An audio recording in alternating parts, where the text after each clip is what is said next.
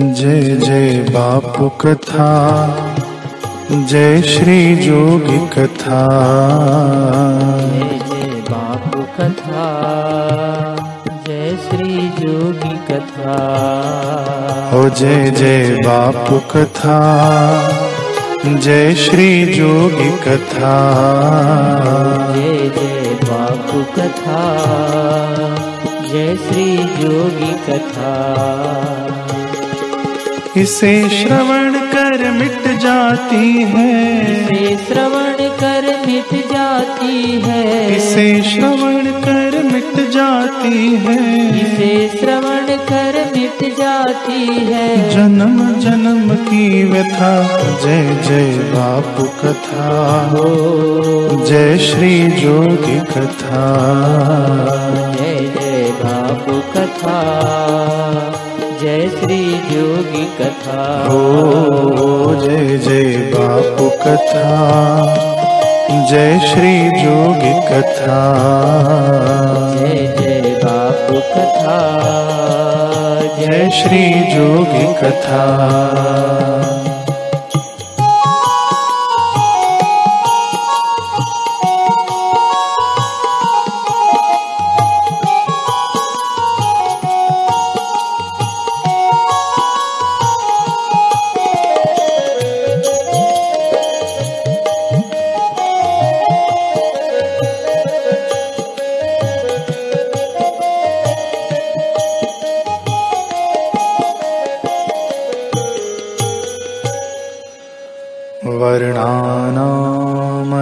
वर्णानामर्थसङ्घानाम् रसानां छन्दसामपि मङ्गलानां च कर्तारो वन्दे वाणी विनायको। श्री सद्गुरुदेव भगवान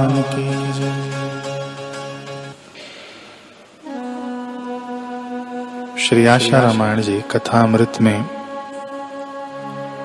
वेद भगवान ने गुरु का तीसरा रूप बताया सोम रूप हमने पिछले सत्र में चिंतन किया, मनन किया, श्रवण किया। सोम रूप में गुरुदेव अमृत वर्षी हैं और हमारी पूर्ण कलाओं को हम पूर्णिमावत सोम रूप गुरुदेव के पास ले जाएँ तो हम भी पूर्णता को प्राप्त होंगे।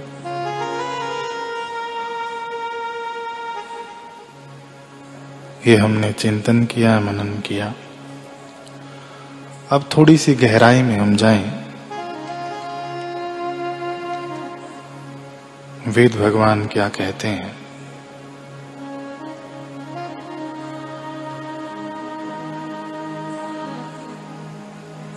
प्रसंग आता है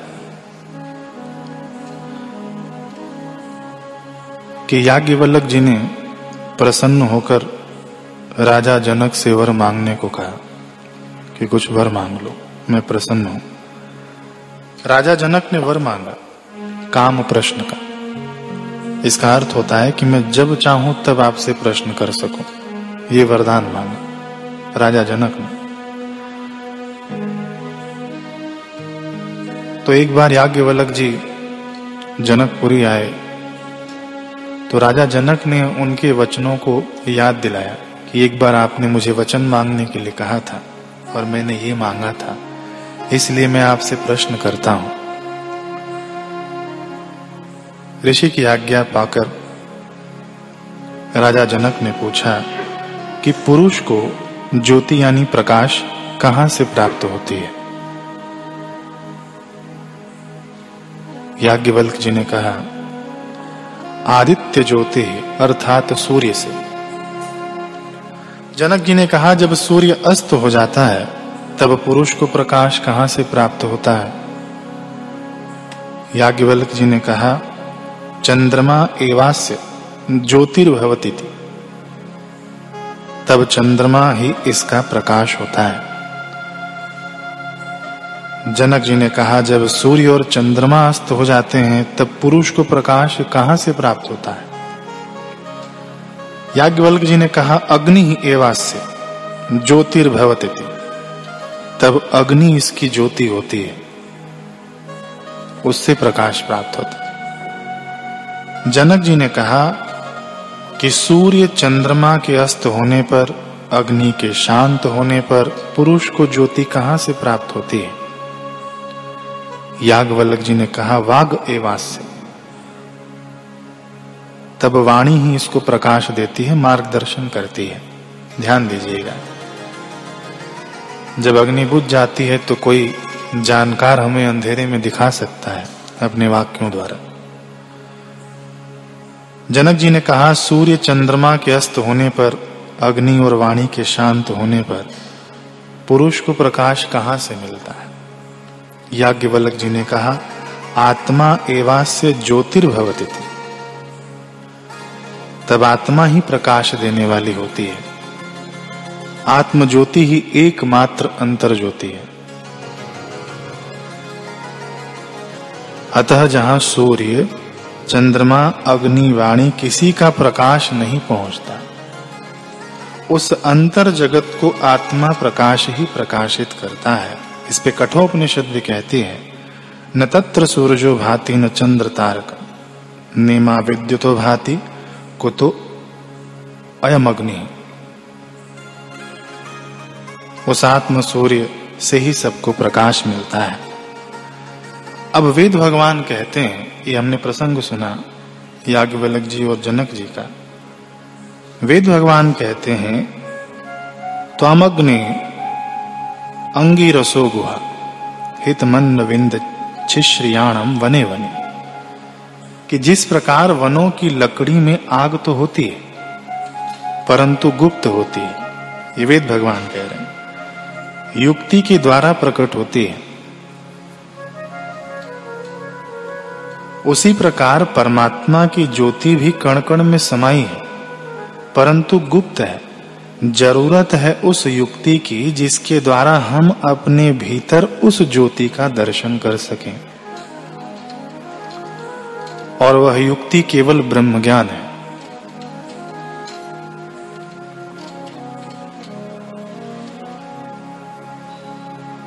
इस परमात्म ज्ञान को केवल ब्रह्मनिष्ठ सदगुरु ही दे सकते हैं, ये वेद भगवान कह रहे हैं।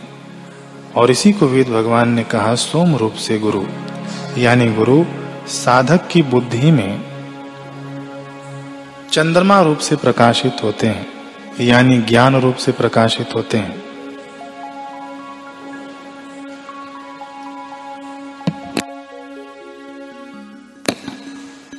ज्ञान रूप से प्रकाशित होते हैं और अंधकार को नष्ट कर देते हैं। गंभीर बात है, हम प्रारंभ में सुन लें। इसी बात को कठोपनिषद में कहा गया है।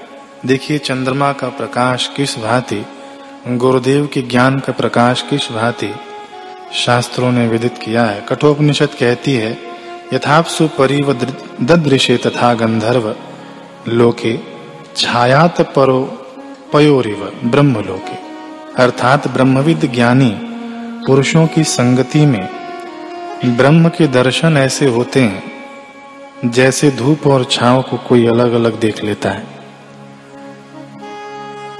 साधक जगत और ब्रह्म को बिल्कुल स्पष्ट देखने लगता है।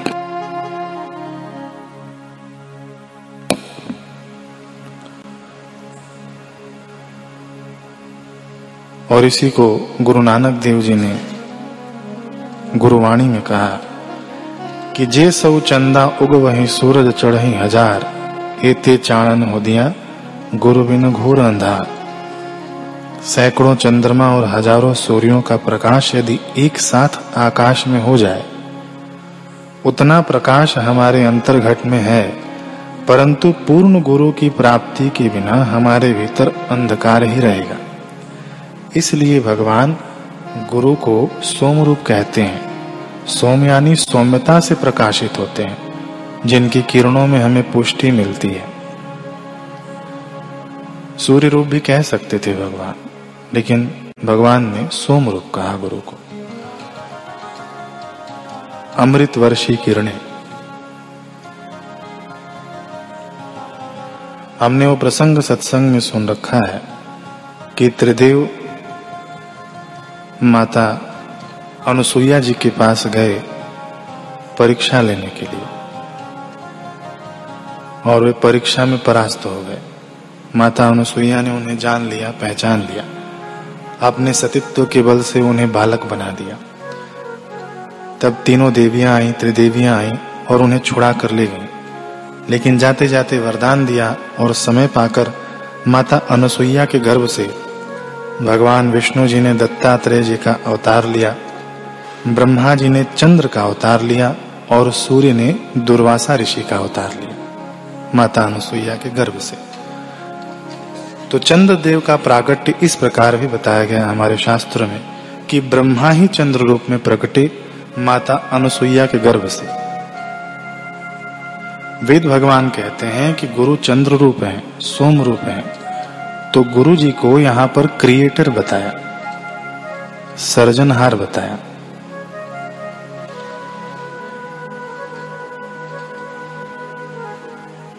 हमारे बुद्धि में ज्ञान का सर्जन करते हैं। अब गुरु में तीनों गुण तो होते ही हैं। सर्जनहार, पालनहार और संहारक। जब ज्ञान का सर्जन करते हैं तो उसका पालन भी करते हैं। और अज्ञान का संहार करके ज्ञान का रक्षण भी करते हैं।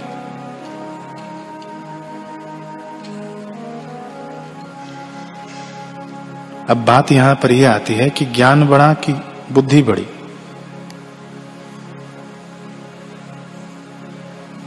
तो जब गुरु जी का ज्ञान, देखिए जब संसारिक ज्ञान मिलता है हमें तो बुद्धि उसे ग्रहण करती है। और यदि कोई मार्गदर्शक न हो तो बुद्धि उस ज्ञान का दुरुपयोग कर देती है। बुद्धि अपाहिज है। उसका संचालक कैसा है, उस पर निर्भर करता है।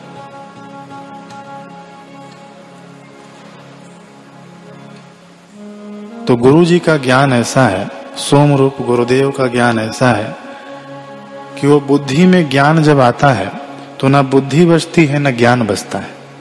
मति न लखे जो मति लखे, वहाँ मति भी खत्म हो जाती है और ज्ञान का भी विलय हो जाता है। तो ये गुरु जी का ज्ञान है सोम रूप से, बुद्धि में इस प्रकार से प्रकाशित होते हैं।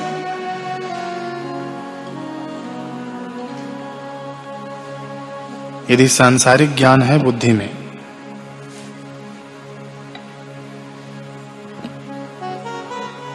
तो वो दुर्बुद्धि कहलाती है। वो कल्याण का मार्ग प्रशस्त नहीं कर सकती है। पुस्तक हमने पढ़ लिया, वेदांत का ज्ञान की पुस्तकें हमने पढ़ ली। अब हम उसे अपने बुद्धि से ही नापेंगे। लेकिन जब गुरु के मार्गदर्शन में उन पुस्तकों को हमने ग्रहण किया तो हमारी बुद्धि गुरु के अनुशासन में चलती है, गुरु के संचालन में चलती है। बुद्धि है अपाहिज, उसका संचालक कौन है? उस प्रकार से उस रास्ते में बुद्धि दौड़ जाती है। नहीं तो बुद्धि कुतर्कों में फंस जाती है। अब जैसे गणेश भगवान का जो चूहा होता है ना तो उसको कुतरने की आदत होती है। गणेश भगवान है बुद्धि के प्रतीक, और चूहा जो है कुतरने की आदत, चूहा है तर्क। तो तर्क पर ही बुद्धि सवार होकर चलती है। यदि ये तर्क अच्छा है तो हमारी उन्नति कराता है। तर्क करना चाहिए, इससे बुद्धि बढ़ती है। तर्क कैसा? विनम्रता पूर्वक गुरु से प्रणिपात होकर प्रश्न पूछे। भगवान ने गीता में कहा, खूब विनम्रता से प्रश्न पूछे, इससे बुद्धि बढ़ेगी। लेकिन जब तर्क कुतर्क बन जाता है तो उस पर बुद्धि की सवारी नहीं होती। कौन सी बुद्धि? सत्य से भरी बुद्धि, गणेश भगवान की, सवारी नहीं होती। अब देखिए माता सरस्वती जी का वाहन हंस। हंस नीर क्षीर का विवेक करता है। एक और जल और एक और दूध दोनों को मिला दिया जाए तो हंस क्षीर का पान कर जाता है, दूध का पान कर जाता है। यहाँ पर विवेक का प्रतीक है हंस। तो ये दोनों ही देव, माता सरस्वती और गणेश जी, ये दोनों ही बुद्धि से संबंध रखते हैं। और दोनों का ही प्राकट्य गुरुदेव से ही प्रकाशित होता है।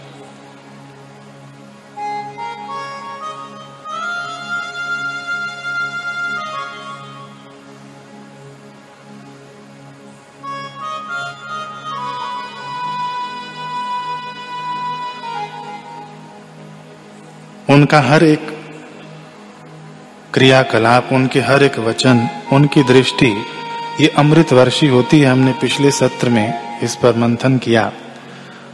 अब अमृत वचन कैसे होते हैं, उनके वचन अमृत समान कैसे होते हैं? तो महाराष्ट्र के सातारा ज़िले के गोंदवले गाँव में ब्रह्म चैतन्य गोंदवलेकर महाराज नामक ब्रह्मनिष्ठ योगी महापुरुष हो गए।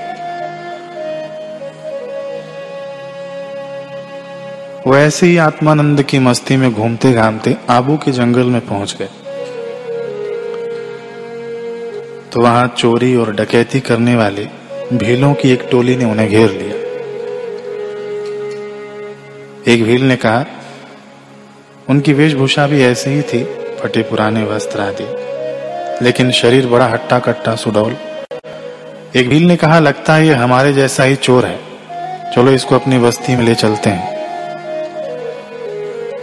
चलो महाराज महाराज चल दिए उनके साथ। अब वे भील मज़ाक उड़ाने लगे। कोई उनकी चोटी खींचता, कोई हाथ खींचता, कोई पीठ पर मुक्का मार देता।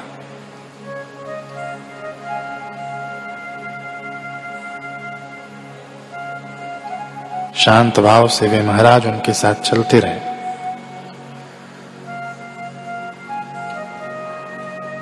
एक बूढ़े भील ने देखा कि हट्टे कट्टे इतने तेजस्वी शरीर वाले महाराज, ये कुछ बोलते नहीं हैं।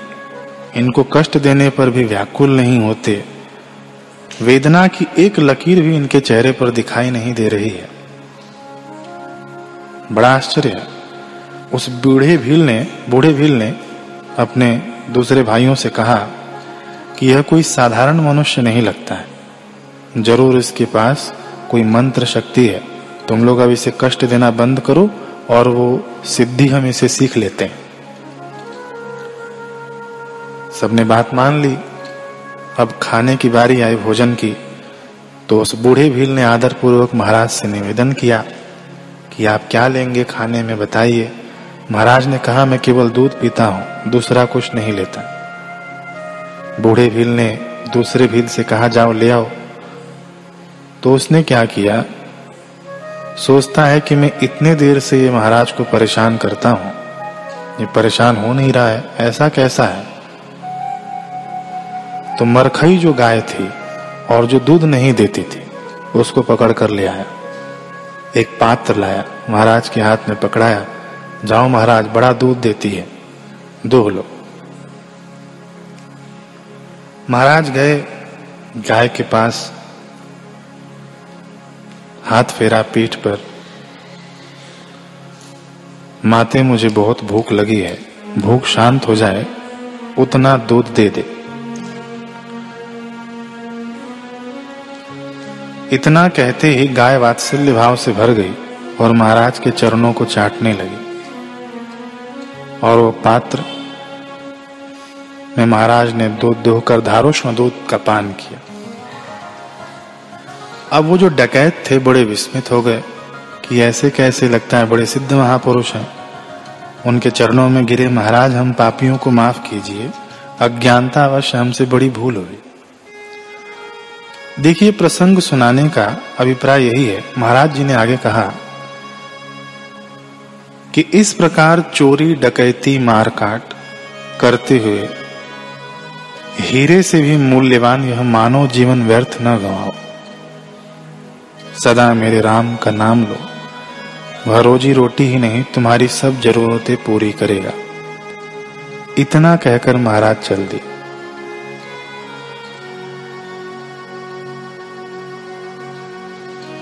तो ये जो प्रकाश जो मिला उनके द्वारा, देखिए पूर्णिमा पूर्णिमा है। पूर्णत्व को धारण किए हुए हैं। तो इनके द्वारा जो प्रकाश मिला इन भीलों की बुद्धि में उनकी बुद्धि परिवर्तित हो गई। इसीलिए भगवान वेद वेद भगवान कहते हैं कि पवमान ऋतम बृहद शुक्रम ज्योतिर्जिजनत कृष्णा तमसी जगह गनत कि इनके वाक्य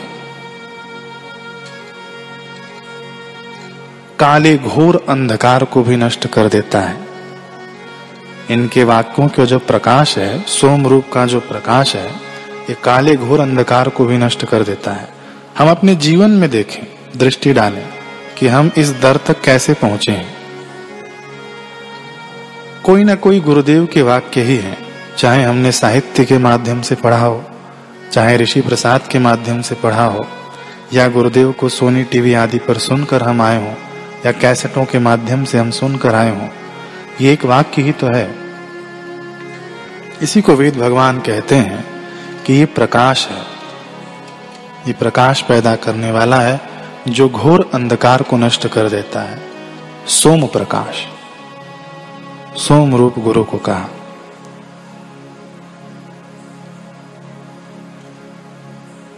सोम भूतवा रसात्मकम। भगवान कहते हैं कि मैं ही सोम रूप से सबको पुष्ट करता हूँ। मैं ही सोम रूप से पुष्ट करता हूँ, भगवान कृष्ण ने कहा, अर्जुन से।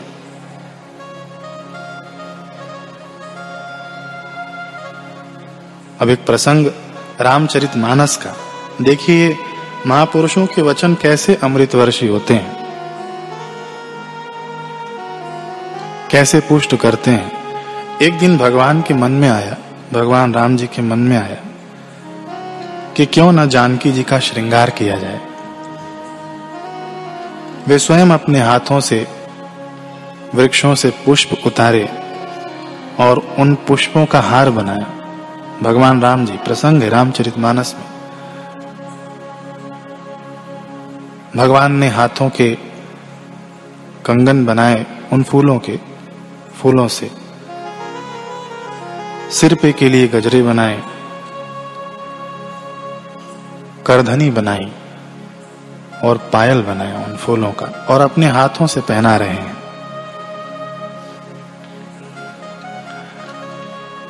एक बार चुनी कुसुम सुहाए, निज कर भूषण राम बनाए। सीत ही पहिराए प्रभु सादर बैठे फटिक शिला पर सुंदर।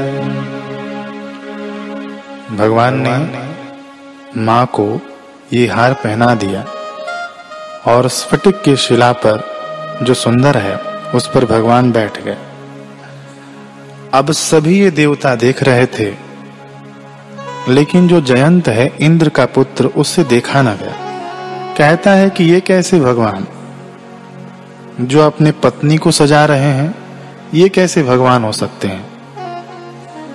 अब, सुरपति सुत धरी, बायस भेसा, सठ चाहत रघुपति बल देखा। कैसे? जिम पिपल का सागर था महामंद मती पावन चाह।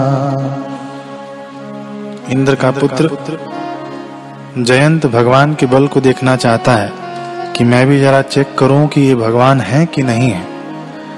अब जयंत गया है कौवे का रूप लेकर। देखिए, माता सीता है, माया की प्रतीक। और भगवान राम है मायापति। और जयंत लेकर गया है मायावी रूप लेकर।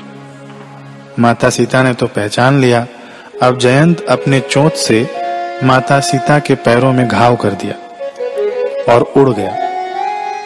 माँ ने नहीं बताया भगवान को। माँ है।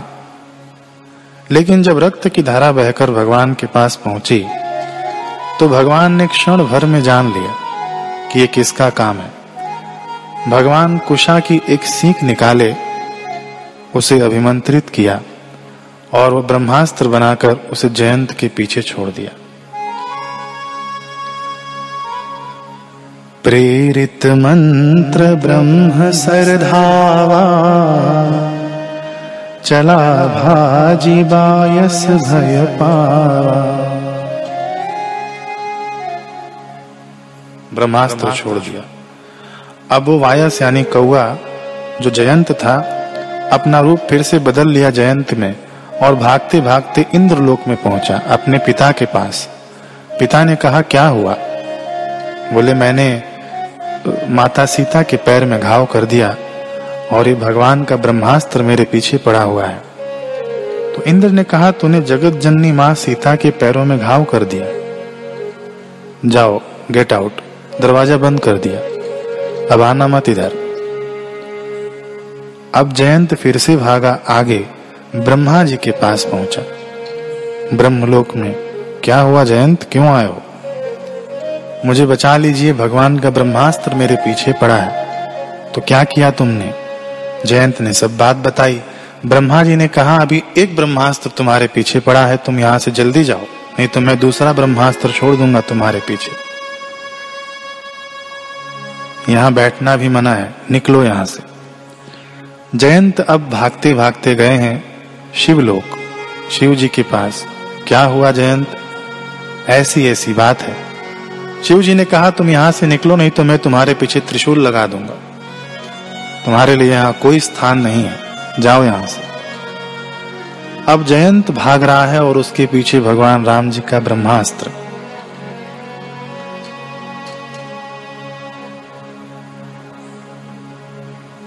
भागते भागते थक चुका है वह। तब इतने में ही नारद जी की दृष्टि पड़ी।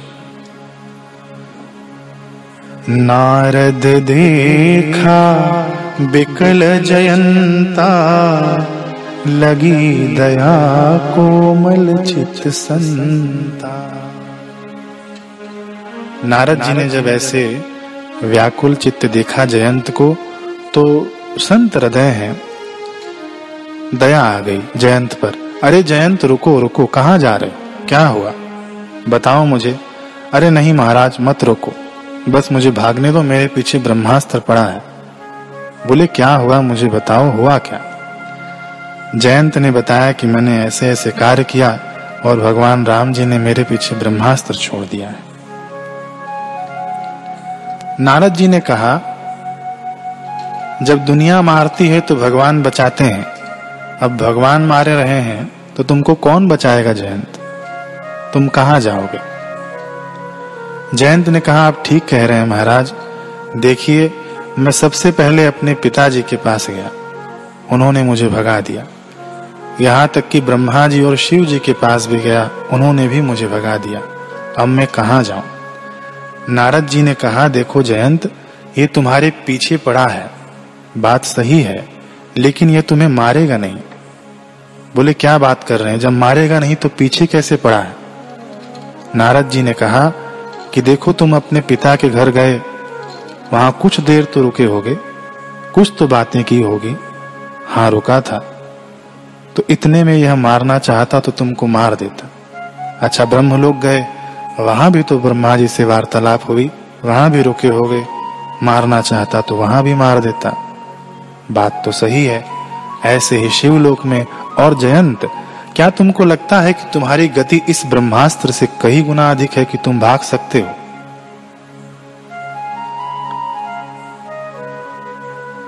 बात तो सही है। तो जयंत, जब तुम रुकते हो, तब ये भी रुक जाता है। देखो पीछे। जयंत ने पीछे देखा तो ब्रह्मास्त्र रुका हुआ था।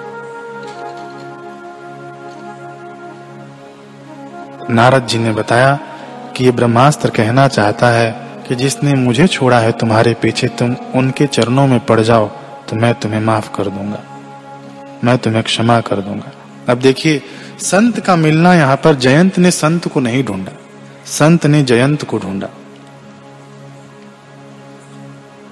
हम अपने जीवन में देखें कि हमने बापूजी को ढूंढा या बापूजी ने हमको ढूंढा। और संत कैसे मिले? बिनु हरि कृपा मिल ही नहीं संता। बिना भगवान की कृपा से संत नहीं मिलते। ये जो बाण है ना जयंत के पीछे प्रतीक है, देखिए हमारे पीछे जब दुख पड़ता है, शोक पड़ता है, हम जब परेशान हो जाते हैं, चिंता जब हमारे पीछे पड़ती है, सब लोग हमसे किनारा कर लेते हैं, तब वो संत हमारे जीवन में आते हैं। ये दुखों की बलिहारी है। ये दुख हमसे कहते हैं कि भगवान की शरण में जाओ। और भगवान प्रेरित करते हैं कि संत ही वो माध्यम है जिनके प्रेरणा से तुम यहाँ पर आ सकते हो। जयंत तो गया भगवान के पास, लेकिन पहचाना नहीं। अब नारद जी बताते हैं कि तुम्हें उनके चरण में जाना चाहिए। यहाँ पर गुरु की आवश्यकता दर्शाती है। और ये वचन, नारद जी के दो वचन जयंत के हृदय में प्रकाश कर गया। बुद्धि प्रकाशित हो गई। यहाँ गुरु के वचन ने सोम रूप का काम किया।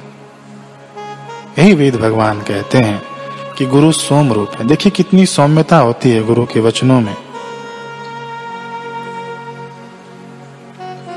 जो घोर से घोर अंधकार को नष्ट करने की ताकत रखता है, तब मान ऋतम। बृहत शुक्रम ज्योतिर जिजनत कृष्णा तमासिम।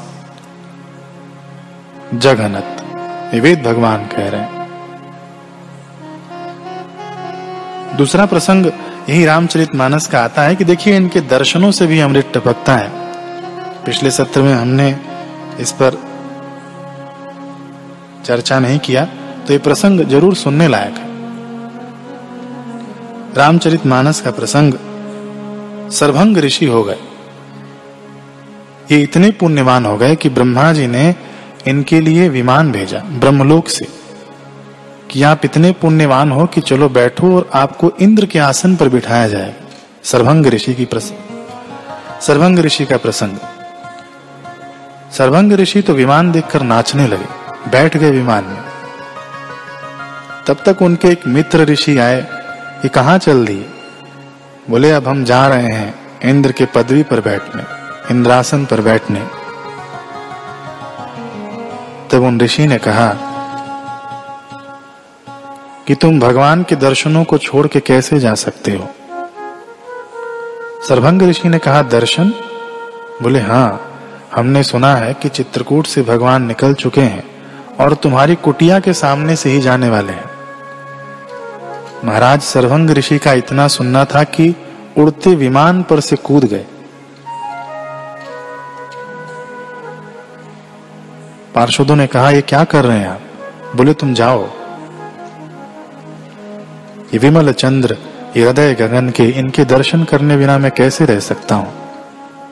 जाओ तुम, सर्वंग ऋषि ने त्याग दिया, और वर्णन है कि जब तक भगवान आए नहीं, तब तक उसी दिशा की ओर एक टक सर्वंग ऋषि देखते रहे, कई वर्षों तक। देखते रहे देखते रहे। भगवान आए तो तुम इसी दिशा में देख रहे हो। हाँ हाँ भगवान, मैं इसी दिशा में देख रहा हूँ। मुझे पता था, मुझे सूचना मिली कि आप आने वाले हैं। आपके मुख चंद्र को निहार रहा था कि कब दर्शन होंगे आपके इस मुख चंद्र के। भगवान को उन्होंने बिठाया नहीं खड़े खड़े वह पेड़ों के नीचे जो लकड़ियाँ गिरी थी उसे चुनने लगे। लक्ष्मण जी कहते हैं कि प्रभु ये क्या कर रहे हैं? भगवान कहते हैं कि देखो, मैं भी तुम्हारे साथ ही हूँ, साथ में ही आया हूँ। देखो क्या कर रहे हैं। उन्होंने चिता सजाई, वो चिता के ऊपर बैठ गए। और लक्ष्मण जी से कहा कि मुझे जल दो। हाथ में जल लिया और कहा कि मेरे जितने भी पुण्य हैं, मैं भगवान आपके चरणों में अर्पित करता हूँ। और अपने अंगूठे से अग्नि प्रज्वलित करके वो सुधाम चले गए। तो ये कैसी सुंदरता है? कैसी सौम्यता को धारण किए होते भगवान और भगवत प्राप्त सदगुरु। जब बापू जी यहाँ व्यासपीठ पर बैठे हैं, बैठते हैं तो बस उनकी छवि को निहारते जाओ। हम लोग जो वाटिका में थे तो बापू जी जब चलते थे तो मानो पूरी कायनात मुग्ध हो जाती थी। बापू को मात्र चलता हुआ देखकर घंटों तक हम बैठकर निहारते हैं व्यासपीठ के सामने या कहीं भी जब सत्संग होता है। थक जाते हैं बैठे बैठे थकान लेकर इधर इस आश्रम में आते हैं कई शिविरों में और जब बापूजी के दर्शन होते हैं तो सब कुछ भूल जाते हैं। भूल क्या जाते हैं? सब छू मंतर हो जाता है। थकान कहाँ चली गई? एक भाई जब बापूजी का जाना हुआ जोधपुर तो उसके बाद वो भाई बड़े बीमार। तो उनसे पूछा गया कि जब बापूजी थे, आप टूर में चलते थे, तब तो आप इतने बीमार नहीं थे। बोले, जब हम बापूजी के सामने बैठते थे ना तो बीमारी क्या होती है, थकान क्या होती है, ये सब हमको पता ही नहीं चलता था। बापूजी के जाने के बाद पता चलता है कि वो अमृत वर्षी किरणें हमारे सामने से चली गई। गुरु चंद्र रूप सोम रूप उनकी उपस्थिति सोमता प्रकट करती है। फिर वो उपस्थिति उनकी प्रत्यक्ष हो, उनकी हाजिरी हो, या उनके वचनों द्वारा उनकी उपस्थिति हो, या उनकी स्मृति हमारे अंतकरण में हो, ये भी तो उनकी उपस्थिति ही है। ये अमृत वर्ष की किरणें हम सभी सौभाग्यशाली हैं। कि ये किरणें हमें कहीं ना कहीं से सतत मिलती ही रहती हैं। और ये हमारी पुण्याई नहीं है, हमारी योग्यता नहीं है। ये अमृत वर्षी गुरुदेव की करुणा है, कृपा है। सोमो भूतवा रसात्मकम। आज तनिक गहरी हमने गहरा चिंतन किया। अब भक्ति भाव से सराभोर भक्त गाते हैं कि तू कितना प्यारा है। खुद चाँद कहे तुझसे कि तू चाँद हमारा है। इसको अभी हम गा लेंगे और उसके बाद दिवाली के बाद फिर से हम सत्र सुनेंगे श्री आशा रामायण जी पर।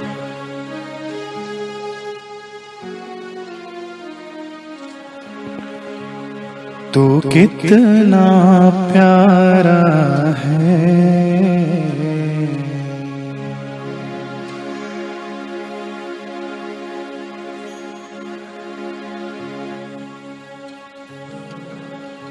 तू कितना प्यारा है।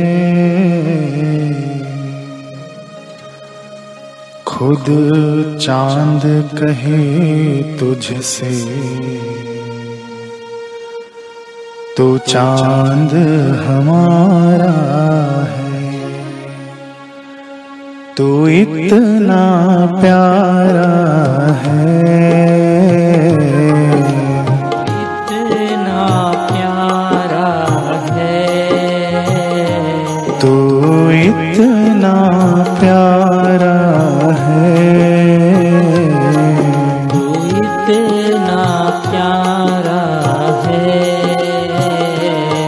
खुद चाँद कहे तुझसे,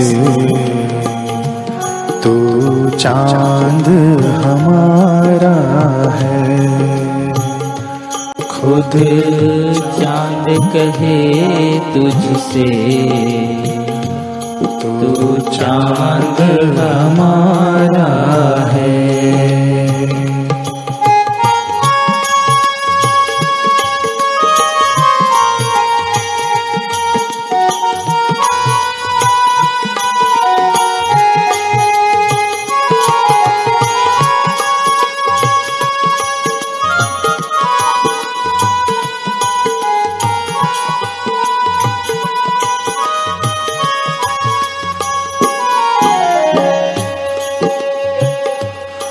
लफ्जों का टोटा है। लहजों का टोटा है। लफ्जों का टोटा है। लहजों का टोटा है। ज़िक्र प्यारे दा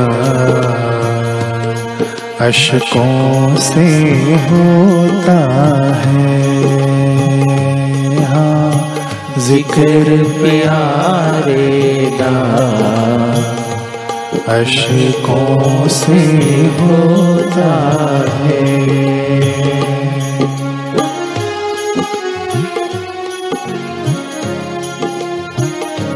तो इतना प्यारा है।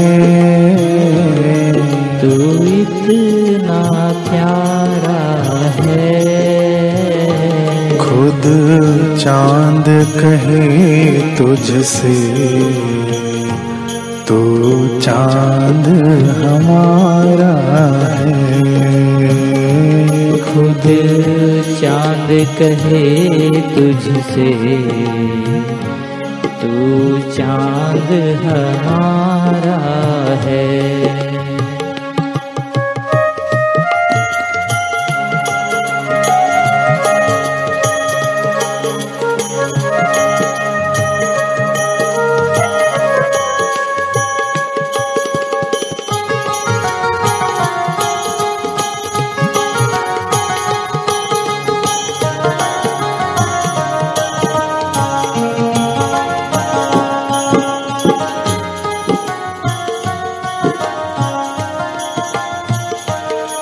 दिल टूट ही जाता है। दिल टूट ही जाता है। जब परसों की कहवो बरसों नहीं आता है। जब परसों के कहे वो परसों नहीं आता है तो इतना प्यारा है। खुद चाँद कहे तुझसे तो चाँद हमारा खुद चांद कहे तुझसे तो चांद हमारा